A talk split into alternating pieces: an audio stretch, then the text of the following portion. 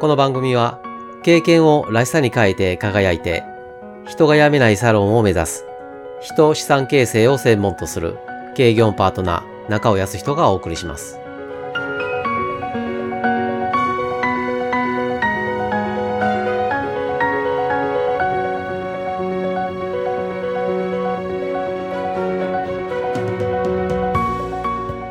教育を受ける側の4つの分類。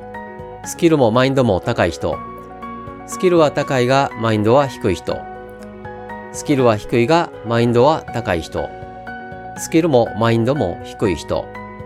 これに沿って変わる教育方針についてそれぞれの項目を深掘りしている今回は訓練トレーニングです。訓練トレーニングはスキルは低いがマインドは高い人に向けた方針です。やる気を失わない熱意や努力、それを続けられる意志。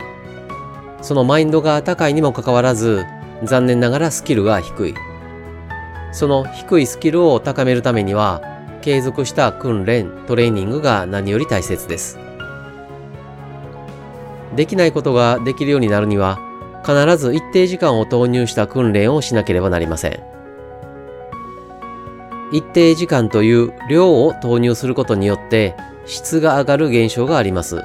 これを量質転換と言います。何事もプロになるには最低1万時間の訓練が必要とされます。これを1万時間の法則と言います。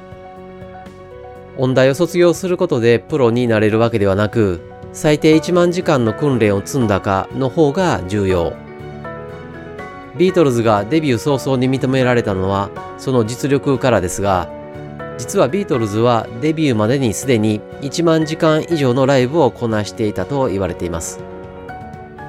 音大からプロになることを、ビートルズの話は全て良質転換の例です。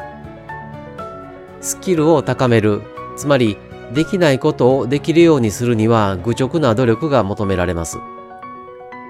今回の分類はスキルは低いがマインドが高い人なので、もともと熱意や努力、それを続けられる意思を持ち合わせていますから、良質転換しやすい人と言えます。では、教育方針として求められるのは何か？それは、正しい訓練を積むことです。正しい訓練とは、簡単にこなせる訓練ではなく、また難しすぎる訓練でもないということです。背伸びをすれば指先に触れるようなレベルの訓練を設定すること。次に訓練の進み具合を的確に示しゴールを見せること。最後にスキルが向上したらしっかり認めてあげること。繰り返しになりますが訓練の一定時間を投入することで質が上がる法則から正しい訓練レベルを設定すること。進み具合を示しゴールを見せること。スキルが向上したら認めてあげること。